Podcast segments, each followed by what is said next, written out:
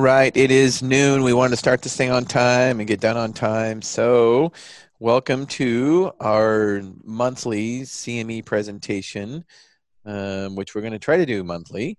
We this our second our second go around, and our first go around we talked about basically bioidentical hormones 101. And based on feedback, what some people would have liked to see is a stepwise approach to evaluating hormone related disorders, including a screening tool. And so we have met your requests, and hopefully you're listening in. You'll get something out of this. After today's session, I am hoping that you will be able to, in your clinical practice, be able to evaluate to screen and evaluate hormone related disorders. That's the whole objective of this presentation. So, I am Shawn Needham, and I do own Moses Lake Professional Pharmacy. And Karl Lambert, ARNP, will be on the line again, and he is going to be presenting most of the time. I'm just kind of doing an introduction and going through some of the first slides to show you some of the some of the details and objectives about what we'll be doing. There is one you will get one CME credit for this um, presentation. So if you do listen in, make sure make sure you, you let Lindsay know. Lindsay's been in contact with most of you, and she is taking care of all the administrative tasks. And thank you so much, Lindsay, for that. A lot of work goes on behind the scenes to set this up. So I really, really appreciate it. And like I said, we're hoping to continue these. We're not going to do them in the summer. So June, July, and August, we will be absent. But um, stay tuned in September because we're hopefully going to have another session in September. So, that being said, make sure you give us feedback of future topics you would like to hear. You know, maybe more specifics about certain specific hormones or maybe something non hormone related. We would love to hear hear your feedback and we do listen to them that's why we're doing this one today is because of because of feedback from from a viewer so we really appreciate it so let's go ahead and get started and um, go ahead and one more slide. The objective is the objective is um, how to use a screening tool. Um, Karl shared with me his screening tool. We're going to be going over that here shortly. It's really really cool. Um, great great way to educate patients for sure. Um, and what does you know what does the first visit look like when you're evaluating hormones? Um, which laboratory tests are appropriate? And optimal versus normal laboratory um, values. You'll hear that a lot when it comes to hormone replacement. Optimal versus normal. And not just hormone replacement, but I'm a big believer in that period. Um, labs are just a tool to go along with symptoms and history. So optimal is very, very, very, very important versus normal because what is normal? Sometimes when we look at normal labs, we're really, those lab levels were based on sick patients um, not optimal of feeling patients. So let's remember that. So, what does initial laboratory review look like? And then, what's the appropriate time for follow up? screening tool. This is a really, really cool screening tool that Karl shared with me.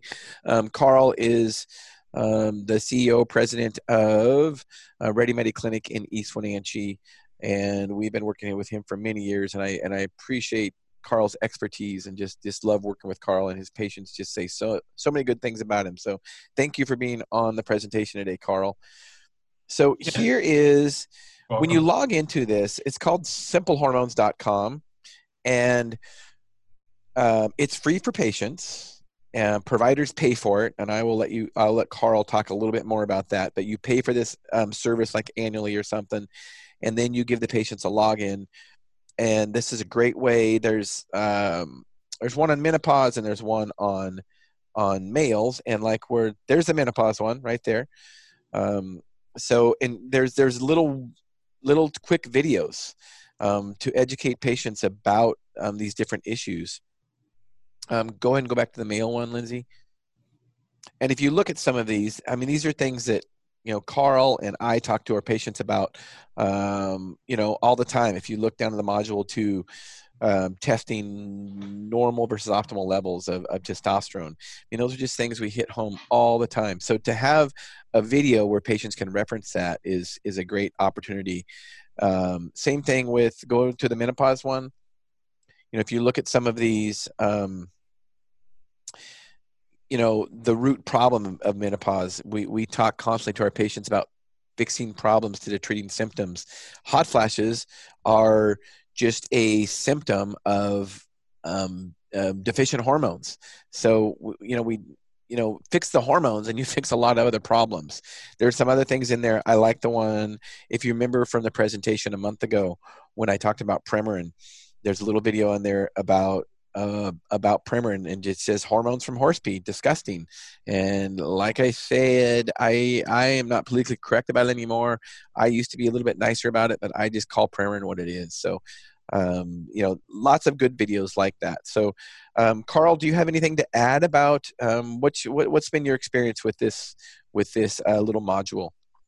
You know, I, I, probably have been using it uh, for my patients. Wow, I, for the last at least a year, and it's made a huge difference whether I give it to the link to patients either before they come in to see me or after I've spent time with them, educating them and I say, okay, now we're going to get labs, but I'm going to send you this link.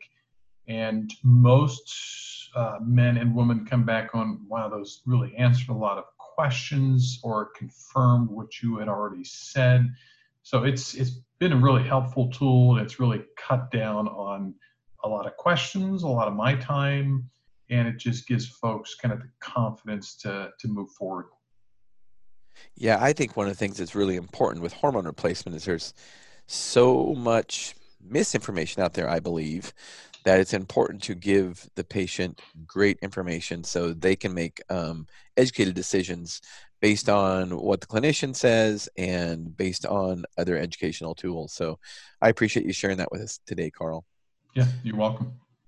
So go ahead and go to the next slide, Lindsay. I think we're, we're going to really focus on case studies today. Um, so but here's some of the symptoms that Karl would look for in his office, um, and and you know in our pharmacy when when when we are referring patients, we were we refer a lot of patients Karl's way since he is a hormone expert.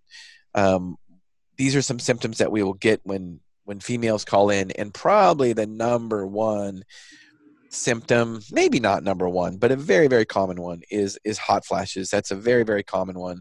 And the great thing about that is those are pretty easy to fix usually. Um, but weight gain insomnia moody fatigue decreased libido high cholesterol history of thyroid cancer um, you know all these are symptoms of of hormone of hormone deficiencies so when you think high cholesterol um, my point is when you know and i hit this home last time but i just i want to reiterate this when you see a patient, especially in their mid 40s, male or female, they have high cholesterol, don't think Lipitor, think hormones. Um, Karl, what do you have to add to this slide? I, I, would, you know, actually, there's a case study I would have loved to have added, uh, just, uh, you know, kind of honing in on that point. of high cholesterol and the benefits of hormones in lowering those. It just is it's it's fun to watch it see you know see it actually actually in clinical practice. And speaking of that, um, not tomorrow. We have a Thursday podcast, um, Health Solutions with Shawn and Janet Needham.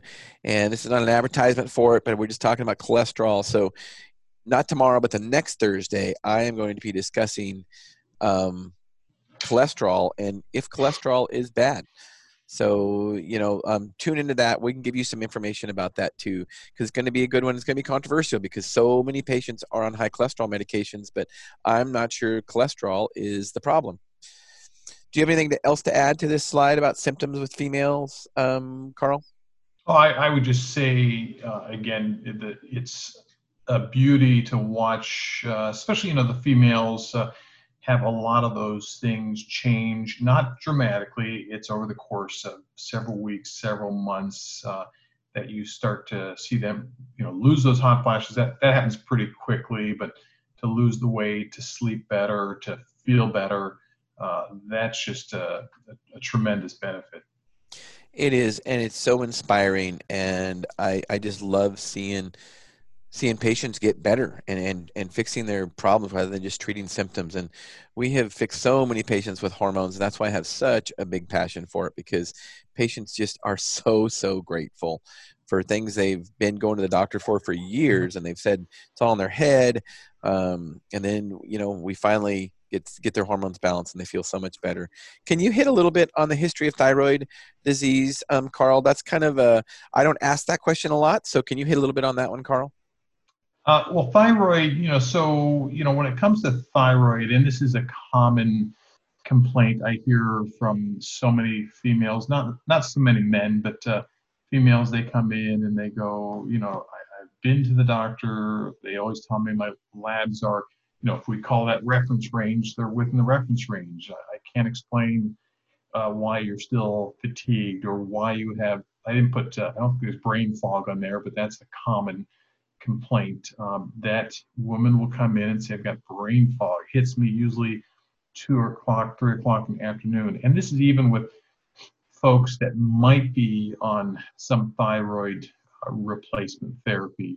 And so, you know, I explained to them what we do differently, why we're looking at not just TSH, but T3 free, T4 free.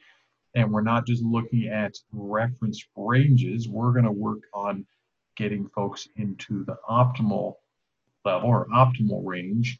And then when we do that, and it's usually within weeks, of seeing them back six, seven weeks, uh, they'll come back go, yeah, that brain fog is gone. That that fatigue is gone. So it makes a huge difference. And then it's fun to look at how they're feeling and then compare that with where their labs fall now. Awesome. Yeah. Amazing transformations. Yeah. There are a lot of stories like that when women have been on the, especially women, like you say, they've been on the same dose of thyroid for years, but they don't feel good and then right. you put them on some T3, which we're going to go into a little bit of that later in case studies, and they feel better. So, so symptoms of males, and um, I will just say this, and this is not a sexist comment at all, but males are just, for obvious reasons, uh, males are just so much easier to treat um, with hormones than than um, females. Now, it's not that men don't have estradiol. It's not that men don't have progesterone it's just that you usually just don't have to focus on those. Um, men don't men can have hot flashes, but they don't that often. Um, usually, what you see with men is decreased libido um, and decreased energy and weight gain, especially around the middle. Those and we could have added erectile dysfunction on here too. Um, those are all things that if you see those in a man, high cholesterol, erectile dysfunction, weight gain, you see any of those, decreased libido, you see any of those in a man and they're in their 40s, don't think that they need Lipitor. Don't think that they need Viagra. Don't, you know, the first thing you should think of is fix the problem. Those are where the symptoms are. That's what's causing the symptoms. So, you have any insight there, Karl? Yeah, probably, you know, again, the same uh, thoughts that I have is uh, men are, you know, they're more simple creatures. Um, and so, it, for the most part, uh, 90% of the male population I work with, they're you know, once we get them going, uh, they're good to go. Great. Next slide, Lindsay. Okay, so I'm going to go ahead and let you kind of take over, Karl, on this and just talk about, um, you know, uh, what initial lab review looks like uh, in women. Right, and so you know, keep in mind, and and I don't know the exact audience that I'm looking at or teaching to, so you'll know them better than I do. But you know, again, you're getting a typical history, finding out, you know, what is the what's going on with that uh, particular patient. So there might be a few things you would add or subtract from this, but this is a usual women's panel that I'll get uh, the complete blood count, the CMP, vitamin D. Uh, you know, I think you addressed that uh, with our last uh, seminar a month ago, vitamin D levels. I can't remember if we did or not, but I always, you know, talk to my patients that wow, that's the natural happy hormone, the natural anti-inflammatory, the natural anti-infective. Uh, and I just can't tell you how many patients I've seen with vitamin D levels in the 15, 18, 20 range when really they should be 70 to 100 if you you know call that more the optimal range. Uh, DHEAS, get that on both men and women you know, again, that has to do with your adrenal system. And I think we talked about that last uh, teaching seminar, just that the adrenal system kind of overrides everything. Then you've got the endocrine system. So if the DHEA isn't where it needs to be, then we need to make, you know, we need to make corrections there. Uh, panel, always nice just to get that baseline because it's also fun to see what happens once we start to correct uh, you know, correct the uh, cholesterol by actually optimizing hormones, the vitamin D, uh, optimizing thyroid. So then we check TSH, free T3, free T4. I, I do like to draw a little diagram and, and do some explanation as to why I'm doing the free T3 and free T4. And again, Shawn, you addressed that last month with just explaining kind of the the one being uh, the active metabolite, the other one T, T3 is your more active metabolite. And then I like to look at uh, progesterone levels, and again, there's reference versus optimal. And then I don't always do microalbumin creatinine ratio, but I, I do like to add it in there because it is probably the most sensitive inflammatory biomarker based on the Framingham heart study, but it's still so underutilized.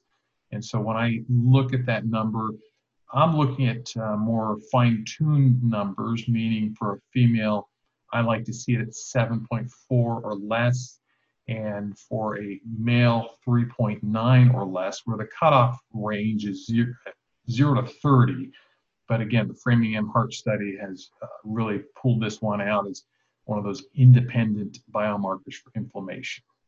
So basically lower microalbumin and you have less inflammation.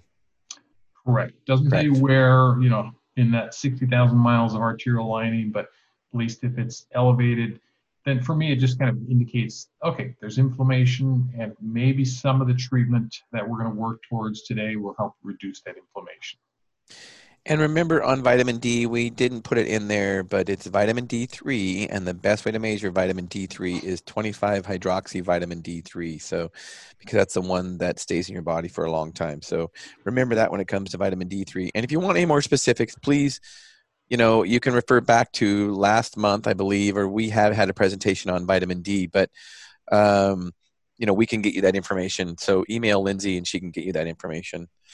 Go ahead, next slide. So um, go ahead and continue, Karl, with uh, labs female.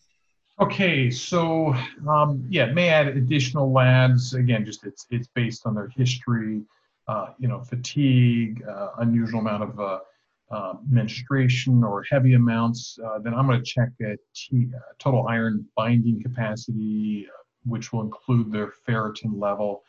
It's not uncommon for me to see ferritin levels in the 10, 16, 20, uh, maybe 30s, but again, I like to see that closer to 70 to 90 optimal.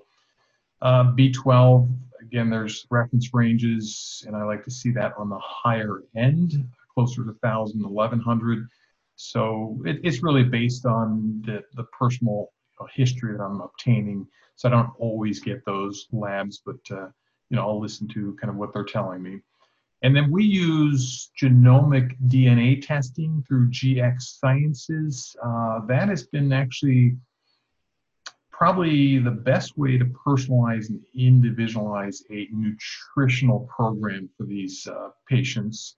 Uh, again, you know, one of the things that we do try and do is when we're integrating and, and doing uh, really more functional medicine, is you want to be able to optimize uh, some of those nutritional deficits, which again is going to make the adrenal system work better, the endocrine system, and you, you have all these things working in synergy makes a huge difference for the patient. Absolutely. So we do have a question, Karl, um, from a viewer. How much does the genetic testing cost? Uh, let's see. You know, if you go to their GX Sciences website, you can see the various testing that they provide. There's neurotransmitter testing, uh, there's vitamin testing, but I'm trying to think off the top of my head the cost. Uh, I want to say the low end, depending on what you're getting, could be as low as 174 to the high end, I'm saying somewhere in the 320 range. And it just depends on how extensive uh, the testing you want to do. Uh, I, I, feel very confident about this company. I, have met uh, the founder, the owner, Dr. Uh, uh, Stewart, um, and actually have had several of my patients from the Wenatchee Valley area that actually have been seeing him since 2013. They fly down to Austin, and then they found out that uh, we're doing this same type of genomic testing up here, and so now they're kind of staying put rather than heading down to Austin. That's awesome. All right, let's go ahead and move on. So let's go into males now. So go, go ahead and go through this, Karl. Yeah, so you know, again, males for the most part, as we talked about, are more simple creatures, and uh, um, you know, I still get some basics: uh, CBC, CMP. I do look at their vitamin D. Uh, e- even with the, these some of these men that come in, they're tanned, uh, they're bronzed from being out in the sun all the time, uh, and I'll check their vitamin D levels and still find that they're not optimal. You know, maybe they're in the 30s. And again, I like to get push that vitamin D level 70 to 100. There's even one study, I got one slide in my uh, slide presentation where uh, vitamin D levels in the 70 to 90 have been shown to reduce colon cancer. Uh, so again, baseline D there.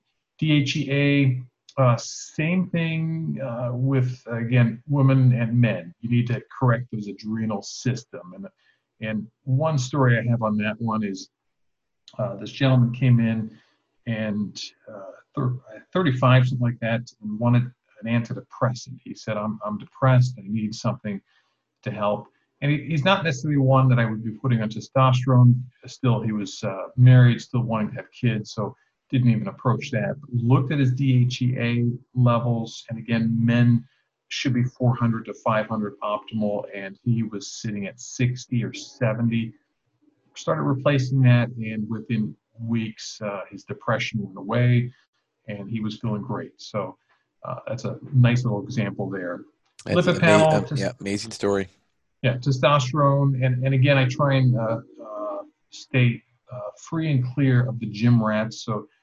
Um, you know, 40 and under, I generally am not going to be testing their testosterone unless there's other issues that are uh, rising to the top. Uh, same thing, TSH, free T3, T4. Uh, we talked about the microalbumin creatinine ratio being a good baseline inflammatory panel. And then you know, I do like to check for PSA. And then uh, other labs do are based on history. Uh, but again, I like to do that genomic DNA testing uh, just to find out where their nutritional deficits are. Estradiol, uh, I don't typically check this, uh, in, again, unless uh, it's reasons for research. Now, I know earlier on when I was doing uh, this kind of hormonal treatment, testosterone, I think the big thing, and Shawn, you can uh, pipe in on this, is, uh, you know, estradiol is considered evil for men or bad, right?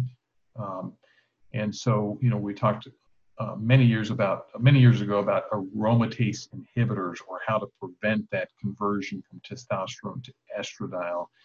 And now there are so many benefits to estradiol even for men, and there's been some discussion about okay, maybe estradiol levels at 70 to 100, which is the same level you would be at if you were a 20 year old male.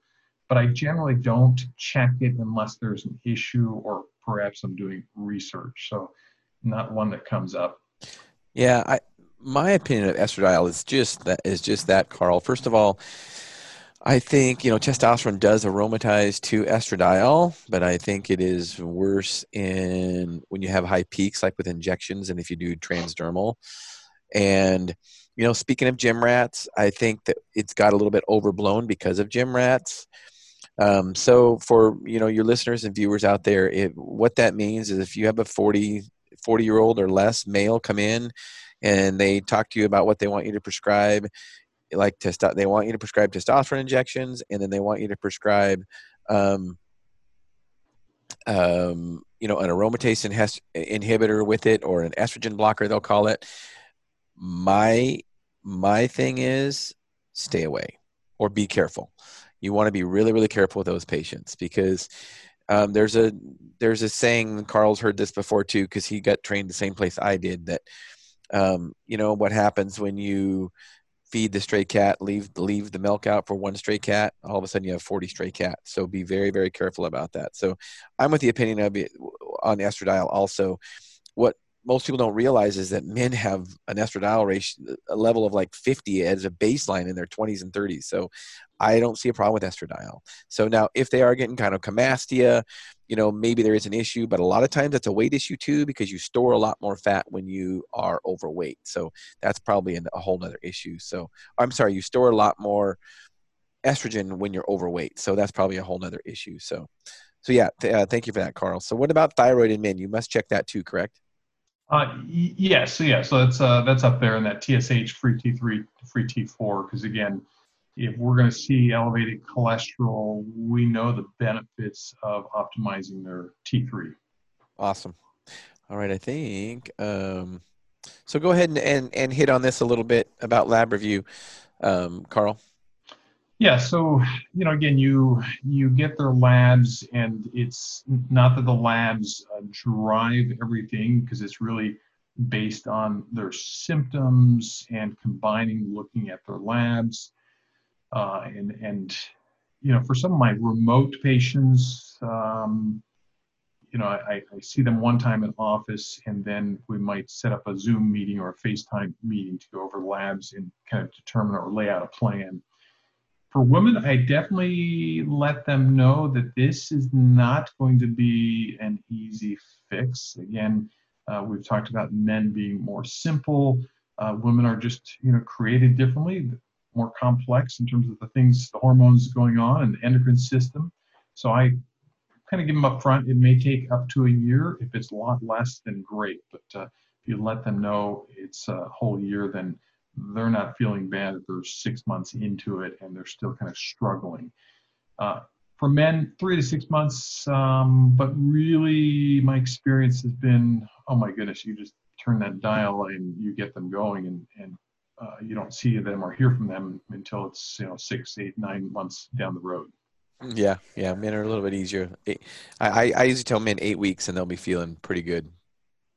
Right, right. And many within a week they'll they'll report back.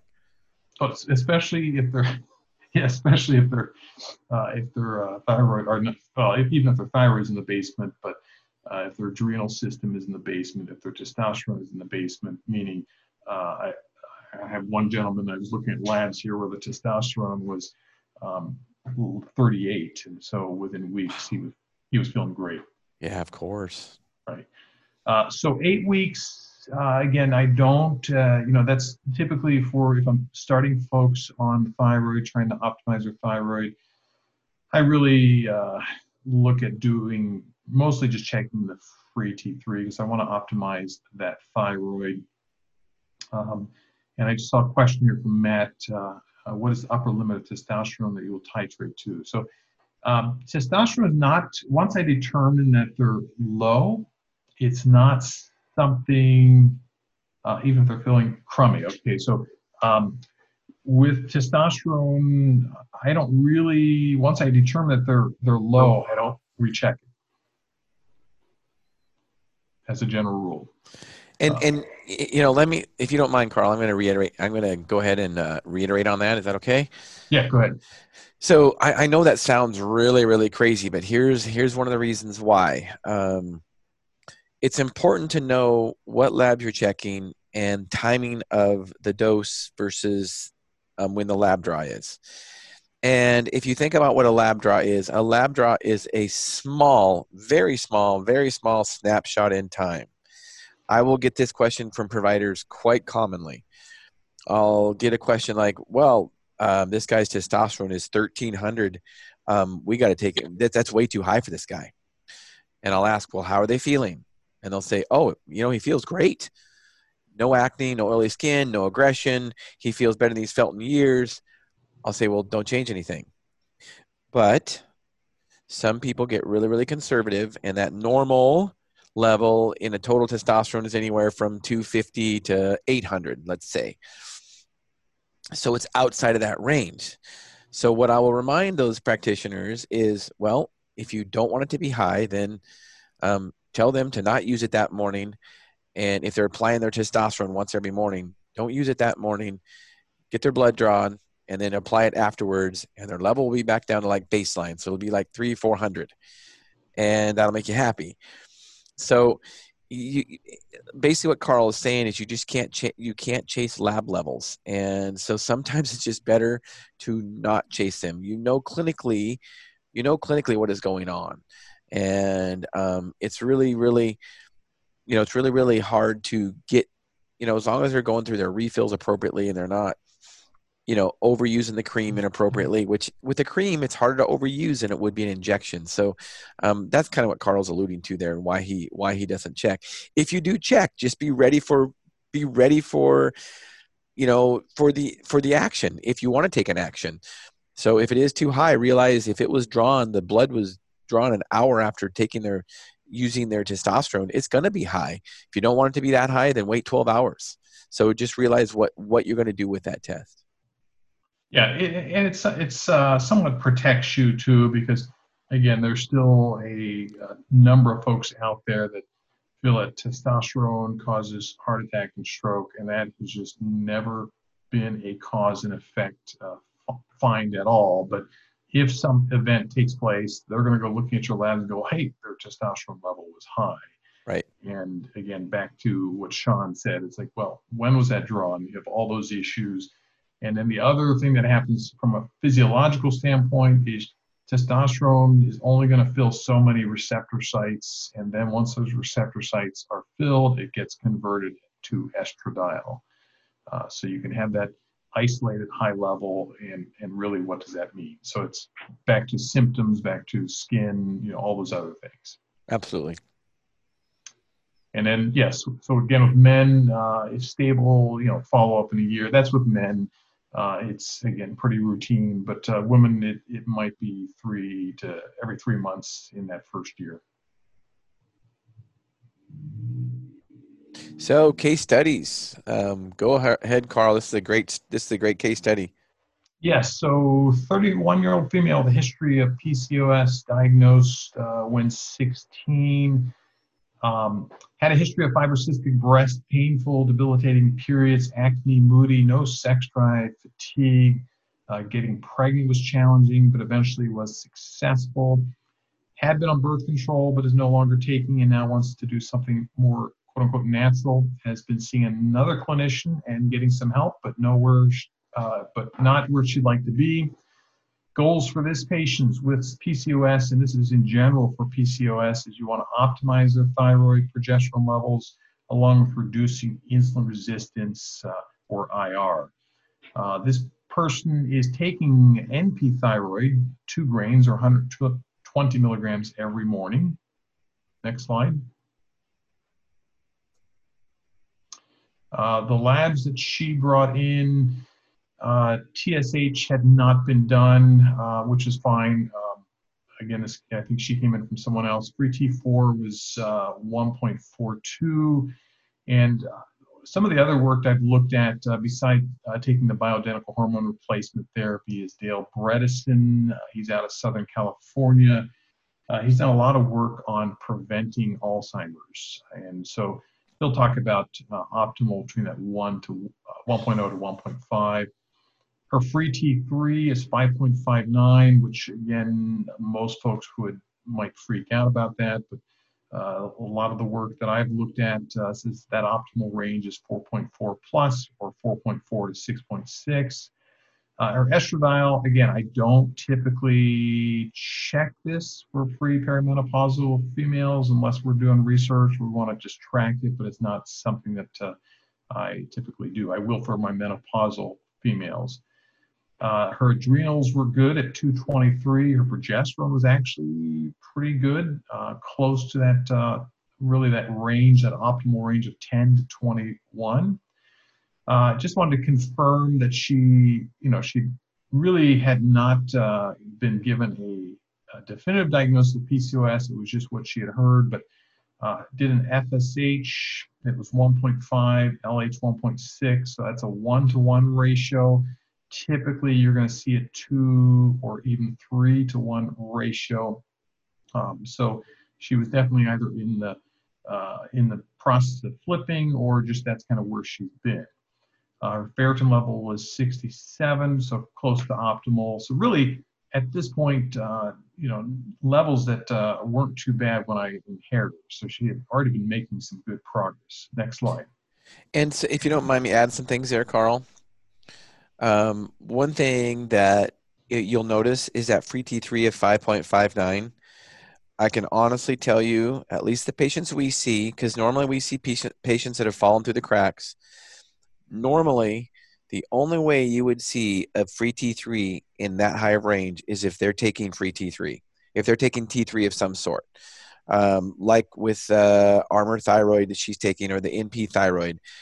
Um, so it's just a note that you know watch for your patients when they're on levothyroxine only because those free T3s will be in the twos almost invariably, at least for the patients that are falling through the cracks and the normal ones that I see.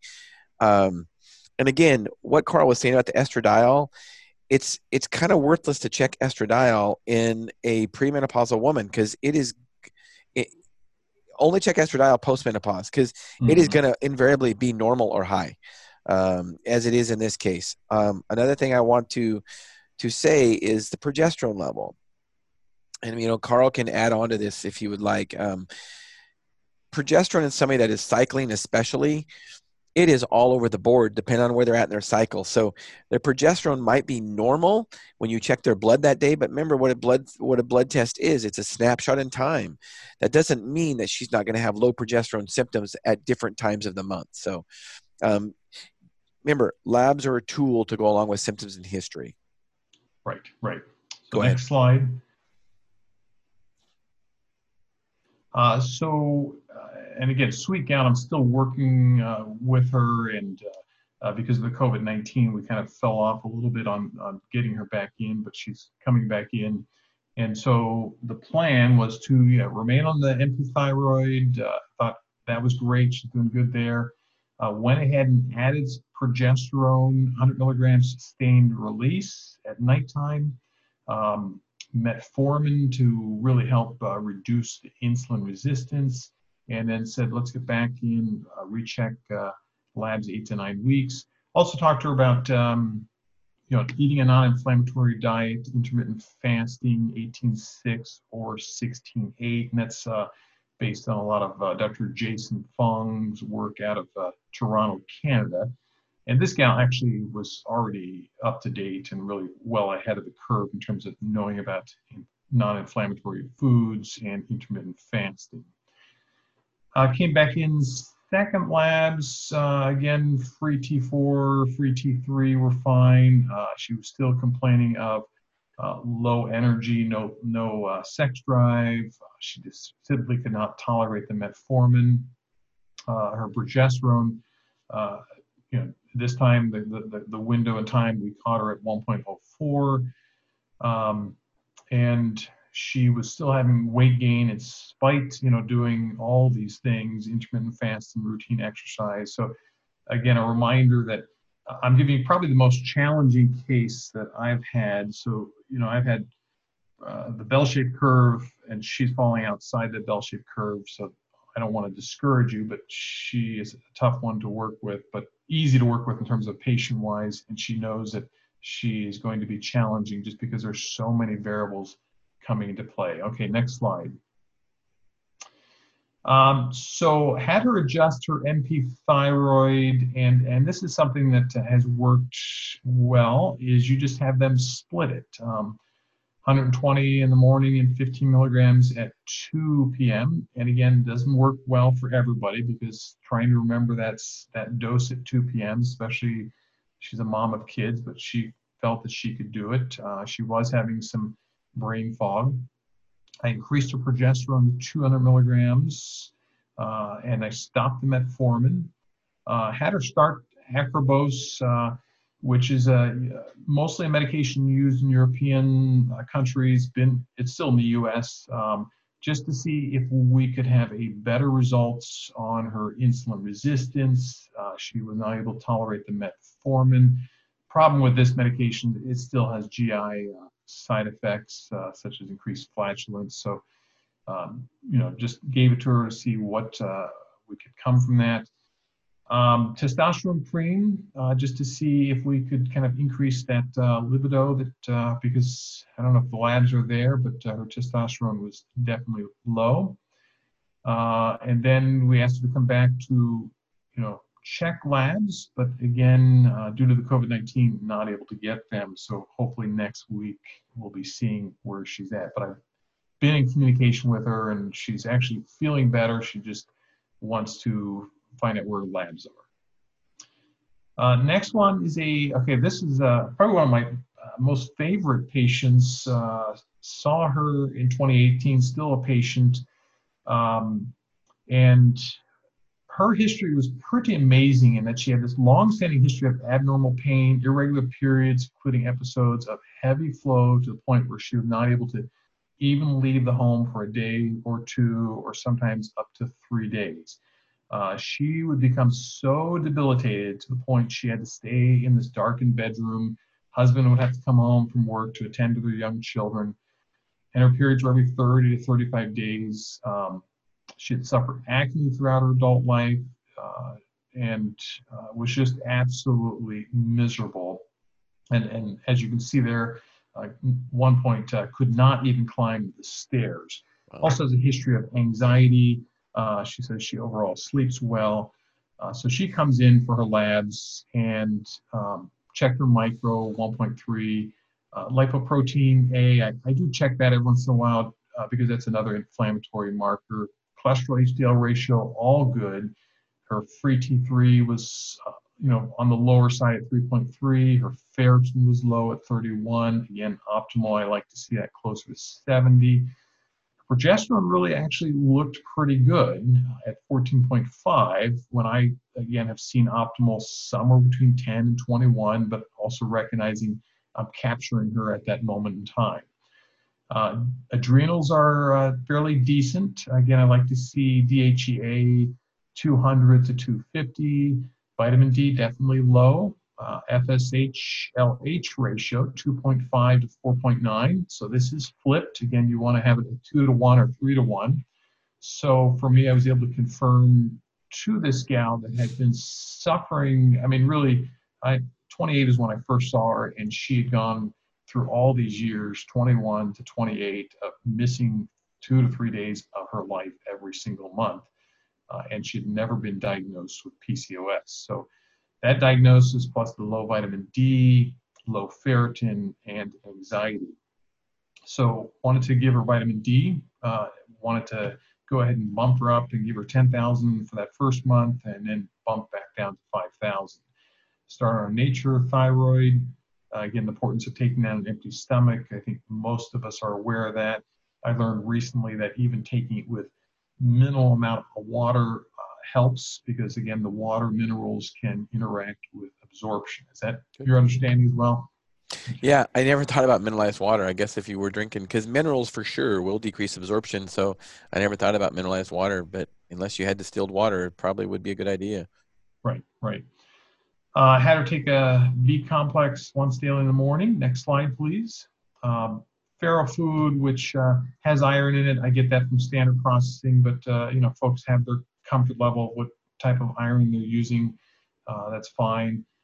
Uh, in her case, I started her on progesterone 50 milligrams rapid dissolve uh, troches. Um, and, and the reason for that I have found is in her case, uh, if you remember back to her history, she sleeps well, but anxiety was part of her history. And so giving it rapid dissolve during the day or in the morning really helps uh, calm her anxiety. And what I wanted to do was instead of a once daily, I said, okay, let's figure out that 14 day window. And, you know, we'll start at, at, at that point and then see how you do. And again, give the option to increase to two daily if needed. Uh, I also happen to use, uh, I have a nutritionist that I've worked with and and uh, so she kind of recommended Pituitrophin twice daily and hypothalamus. These are both supplements from Standard Process. And, you know, in speaking with this nutritionist, uh, Amy Duncan, she said, well, this will help with uh, reducing that LH-FSH ratio. And, you know, I've had good response from this patient. Uh, third visit, patient is here for follow-up. She's doing well, has noticed appreciable difference with her anxiety in taking the progesterone, uh, noticed a significant calmness that she's never had. Uh, she does increase it during her cycle, and this has helped tremendously as well. Um, uh, she, she's on her period. It, it, it's still heavy, but it's only two days during the month. Um, but she's no longer actually, you know, off off the slide there. It's like she is just someone that I picture uh, just the absolute beauty and happiness because suddenly she gained two to three days of her life back each and every month. Um, we checked her labs and free T3 still sitting at 3.3, ferritin at least bumped up a little bit. Um, FSH LH ratio didn't really adjust much, but her vitamin D did increase, and her progesterone is now sitting at 20. So I had her increase her ferrofood to two daily, and uh, or uh, could switch to a different non-iron-based supplement. Next slide. Uh, and then uh, I was just talking with a patient a couple days ago. She's happily pregnant with her third child, um, week 32 and her midwives did take her off progesterone end of the second trimester, which is pretty common to have that happen. And in her case, I talked to her about maybe uh, putting her on progesterone at the time of birth to prevent uh, postpartum depression. Absolutely. But she said she would definitely be in touch with me uh, as she gets closer. Okay, then we have uh, the male, 68 year old, no energy, uh, no sex drive, is wondering if he should have his uh, testosterone checked uh, concerned with issues of prostate as well, concerned um, about testosterone and, and will it increase his risk for prostate cancer. Shawn, do you want to talk about that a little bit? Yeah, um, I might let you discuss the science of it a little bit because I, I kind of am a little um, cynical sometimes when I talk about it because I've been, I've been doing this for 20 plus years now, and you know, 20 some years ago when we first started doing it, um, there was a you know, urologists were like, oh, yeah, testosterone causes prostate cancer. Let's not give testosterone because it causes prostate cancer. And in my opinion, it made no rational sense whatsoever. I thought, well, let's see, who gets prostate cancer? Usually men in their 60s, 70s, 80s, and, and sometimes a little bit younger, um, when their testosterone is, you know, definitely declining for sure. If prostate cancer was caused by high testosterone levels, then how come 19 year old men don't get prostate cancer? So, and I could really, I could debate that subject for a long time. But, um, you know, if you want to, that's that's just my rational thought. It, it has the same thing to do. My thought is the same thing when it comes to testosterone causing heart attacks. If testosterone caused heart attacks, then you know, 19 year old men would be having heart attacks. Now, just to sh- just to say association does not prove causation. So just because somebody's on testosterone does not mean it caused a heart attack when they were 70 or does not mean that it caused prostate cancer. So if you want to you know um, go from there on to some of the science um, um, karl and, and what you do in clinical practice i would appreciate it. Yeah no it's it's uh, there's never been a study uh, to show that there's a cause and effect exactly uh, and so here is the protective effect of when you're taking testosterone supplementation. Back to I talked about the receptor sites. You know, so from a physiological standpoint, there are so there are only so many receptor sites. Once the testosterone fills those receptor sites, it gets converted to estradiol. Estradiol has been found to have a protective effect against prostate. And I actually have a patient that I'm giving both testosterone 2 and estradiol 2, but he's post prostate cancer treatment.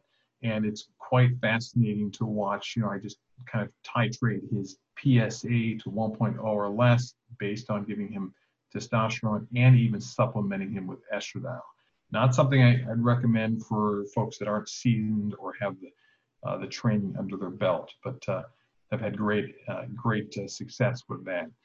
Uh, in this gentleman, uh, we did, okay, I'm going to actually step back a little bit. So the challenge sometimes is, in this case, I use Cleveland Heart Labs um, because Cleveland Heart Labs will take Medicare, um, you know, Medicare patients that we see um, versus we'll use Quest Labs. So you have to kind of go back and forth between Quest or LabCorp or CHL, Cleveland Heart Labs.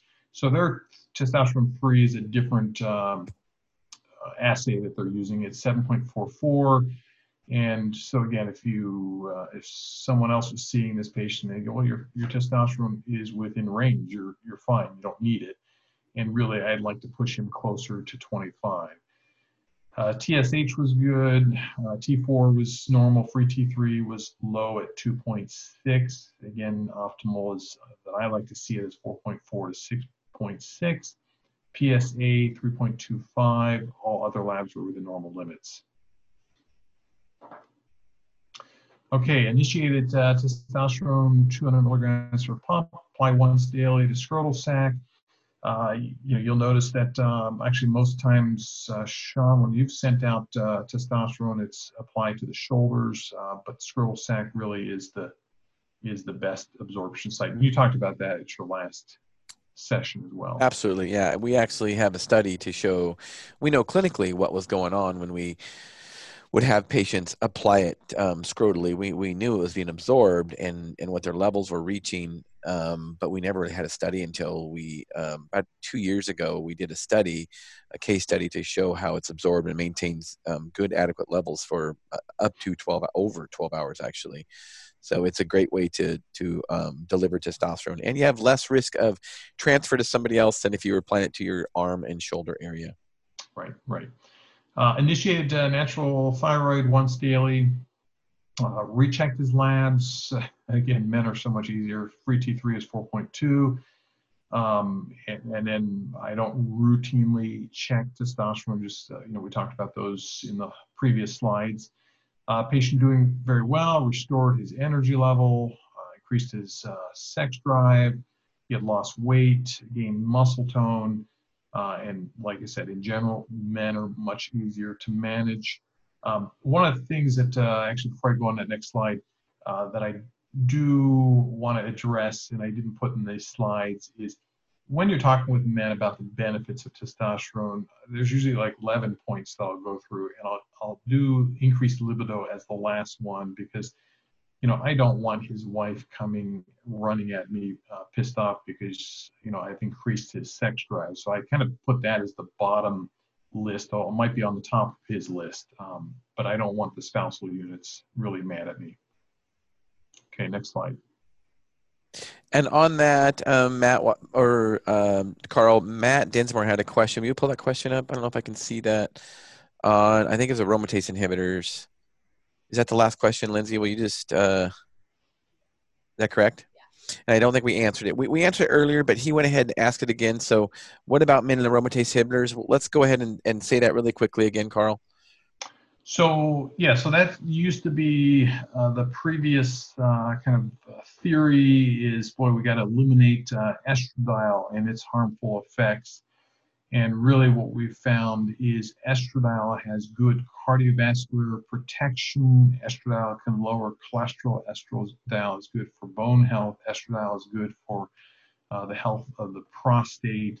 And so, unless someone is getting, you know, breast tenderness, breast enlargement, uh, which we really don't find with the use of bioidentical cream, uh, we're not uh, using aromatase inhibitors.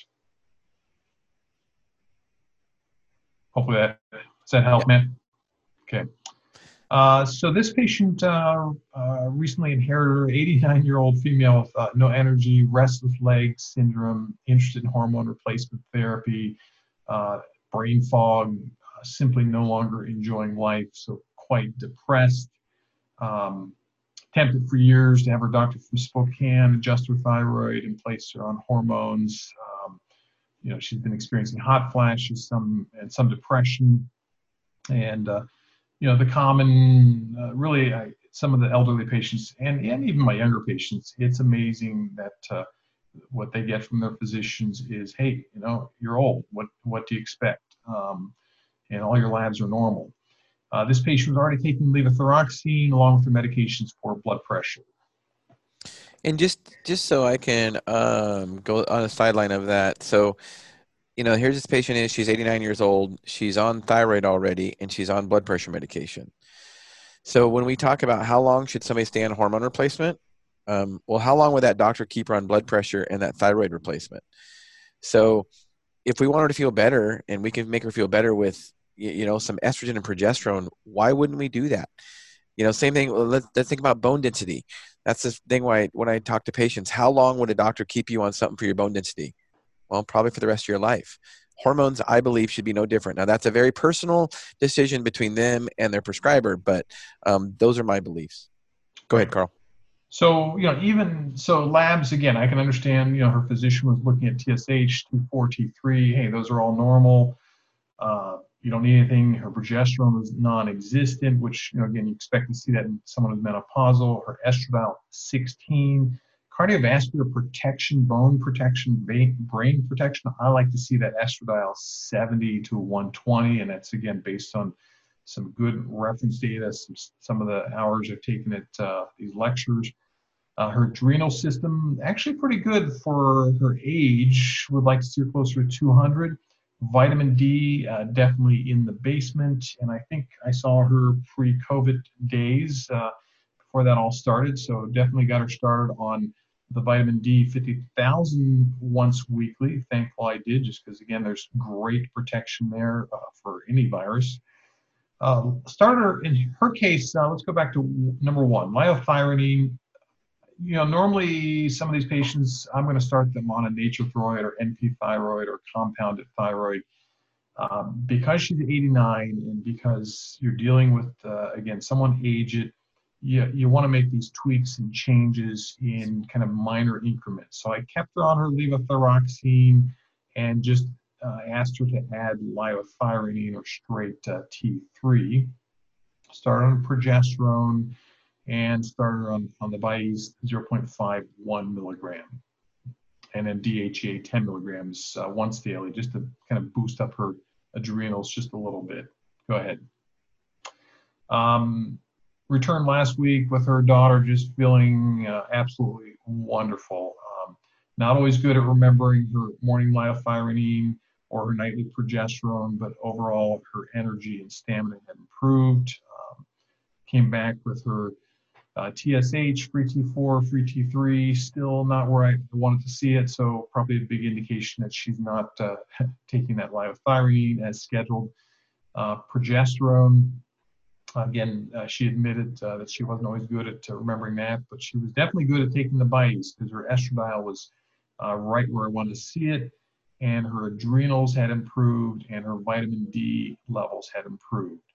Uh, so the plan was really to have her daughter set up a plan to help her remember medications, uh, specifically liothyronine and her progesterone, and then we'll plan to recheck her again in eight to nine weeks. But on a personal note, oh my goodness, she was doing uh, tremendously better, even with making some of those minor changes.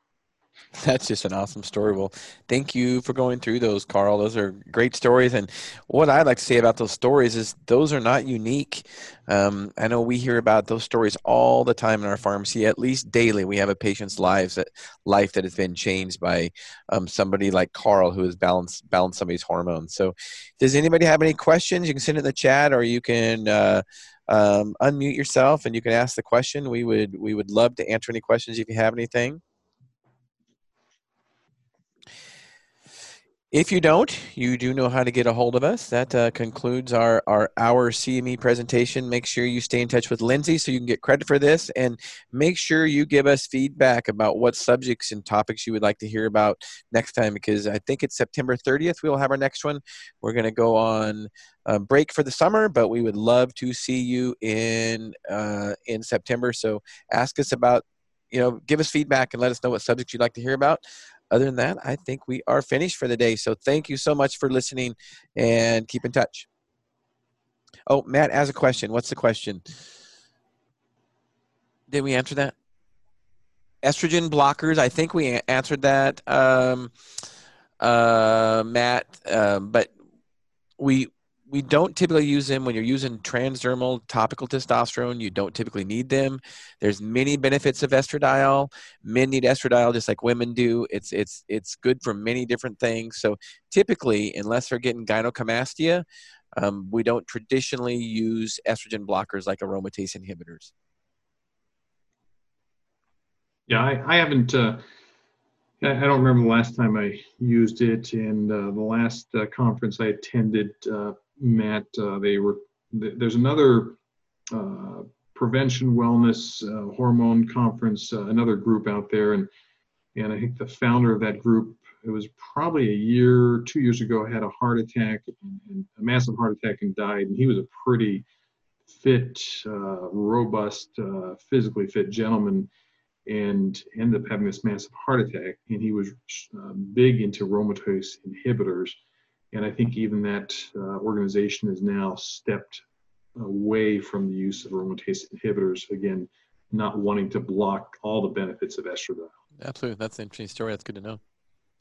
All right. With that, we'll conclude our presentation. Please stay in touch. Thank you so all much. Right. Thank you.